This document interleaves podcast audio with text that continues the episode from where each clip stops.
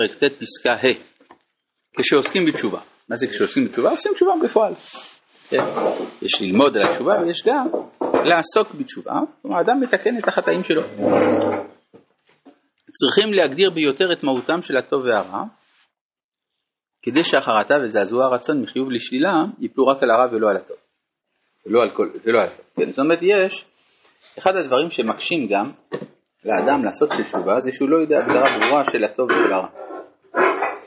הוא מכליל בתוך הרע חלקים של הטוב.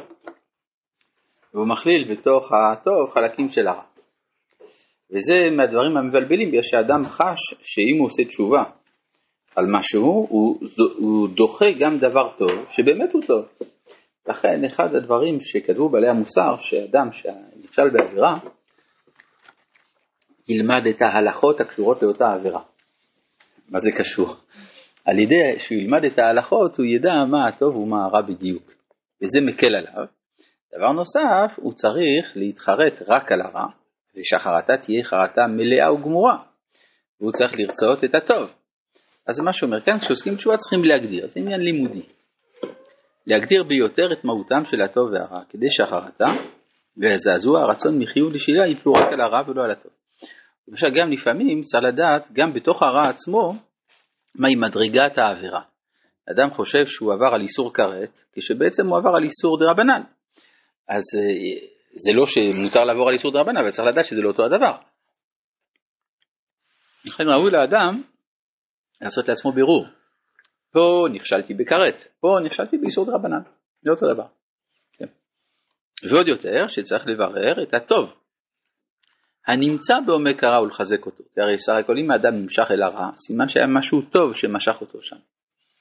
ולכן כל זמן שהוא לא מברר מה הטוב שהיה ברע שמשך אותו, אז הוא ממשיך להיות נמשך אל הרע.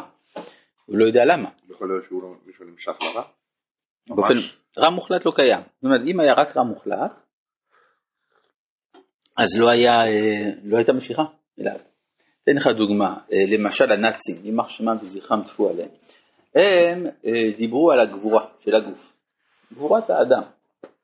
הערך הזה הוא אמיתי או לא? יש בזה. אלא מה, הם הפכו את זה לערך היחיד, ואז זה הפך להיות מפלצת.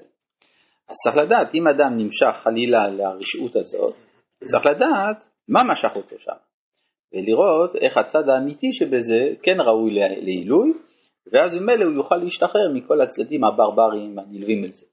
כן. אז זה מה שהוא אומר כאן. ועוד יותר שצריך לברר את הטוב הנמצא בעומק הרע ולחזק אותו.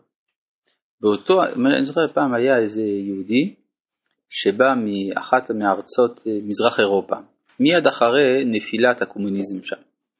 הוא הגיע למכון מאיר, בא, למד תורה וזה, הוא באמת אה, בעל תשובה גמור, אה, איש מדע, ויום אחד הוא אומר לי, אתה יודע, נשארתי קומוניסט.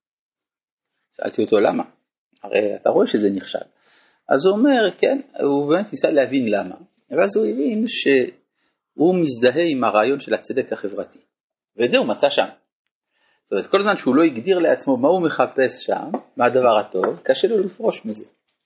אז זה גם מה שאומר כאן, שצריך לברר את הטוב הנמצא בעומק הרע ולחזק אותו, באותו הכוח עצמו שבורחים מן הרע, כלומר אותה, אותה השקעה אנרגטית שאדם משקיע כדי לברוח מן הרע, הוא צריך באותה השקעה גם לברר את נקודת הטוב, כדי שתהיה התשובה כוח פועל לטובה, המהפכת ממש את כל הזדונות לזכויות. אז פה זה פירוש חדש למהפך זדונות לזכויות, אני חושף את הטוב שבזדונות.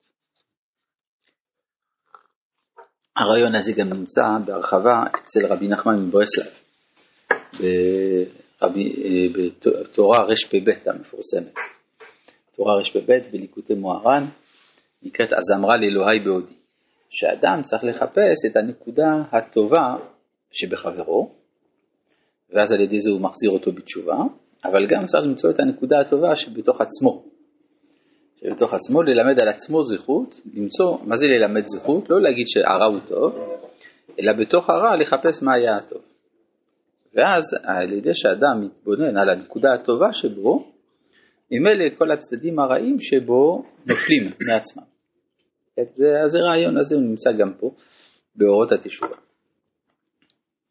טוב, ו' החטא סותם את ההערה של החוכמה העליונה, שדרך גילויה בה מצד יחס ההרמוניה המתמימה של הנשמה המכרת אל כלליות ההוויה כולה מקורה העליון, שהוא מתגלה באותו הצינור של הנשמה, שהדעה והרצון הם בו באחדות מחוטבה. טוב, זה קצת קצר מדי, אז נסביר את זה באריכות. אה, החטא סותם את ההערה של החוכמה העליונה. ראינו שהחטא סותר את ההרמוניה הקוסמית, זה ראינו כבר, נכון שיש הרמוניה בכל ההוויה, אם אדם חוטא אז הוא מפריד את עצמו מן ההרמוניה הזאת, וזה סבל נורא. אבל יש עוד משהו שהוא מפסיד, זה החוכמה העליונה. החוכמה העליונה, הכוונה ידיעת האמת כפי שהיא. וזה דבר אה, שהפילוסופים רצו להשיג אותו ולא הצליחו, להשיג את החוכמה העליונה. זאת אומרת, הם הצליחו לדון במה שסובב את החוכמה, לכן הם קוראים לזה פילוסופיה, אהבת החוכמה. אבל החוכמה העצמית שבאה מכוח הנשמה, על זה נאמר והחוכמה תחיה בעליה, לזה הם לא הגיעו. הם, הרגישו שיש איזה חיסרון בזה. אצלנו זה נמצא מכוח הנבואה, או שאנחנו תלמידי תלמידיהם של הנביאים. אז זה משהו, אבל החטא מונע את זה. החטא סותם את ההערה של החוכמה העליונה, שאיך היא מתגלה, החוכמה דרך ההרמוניה, כן? לפני כן דיברנו על ההרמוניה, כי אנחנו מדברים על מדרגה מעל לזה. כן? החוכמה העליונה שדרך גילויה באה מצד יחס ההרמוניה המתאימה של הנשמה. המכרת, של הנשמה המכרת, כלומר בעלת ההכרה, אלה כלליות ההוויה כולה ומקורה העליון, שהוא מתגלה באותו הצינור של הנשמה, שהדעה והרצון הם בו באחדות מחוטבה, כלומר שהדעה, מה שאני משיג כאמת, והרצון, מה שאני רוצה לעשות בפועל, הם באחדות מחוטבה. זה אדם שאין בו סתירה פנימית. יש התאמה בין המחשבה לבין הרצון. כל חטא מעשי, קורע הוא את האחדות האידיאלית הזאת, מעמיד הוא את מעגל החיים מחוץ לה. זה ואז הוא הופך להיות בצורת חיים, איזה מין מעגל חיים משלו, מנותק מן ההרמוניה הכללית.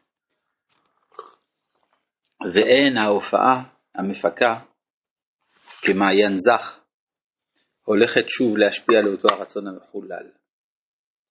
עד אשר ישוב וניחם.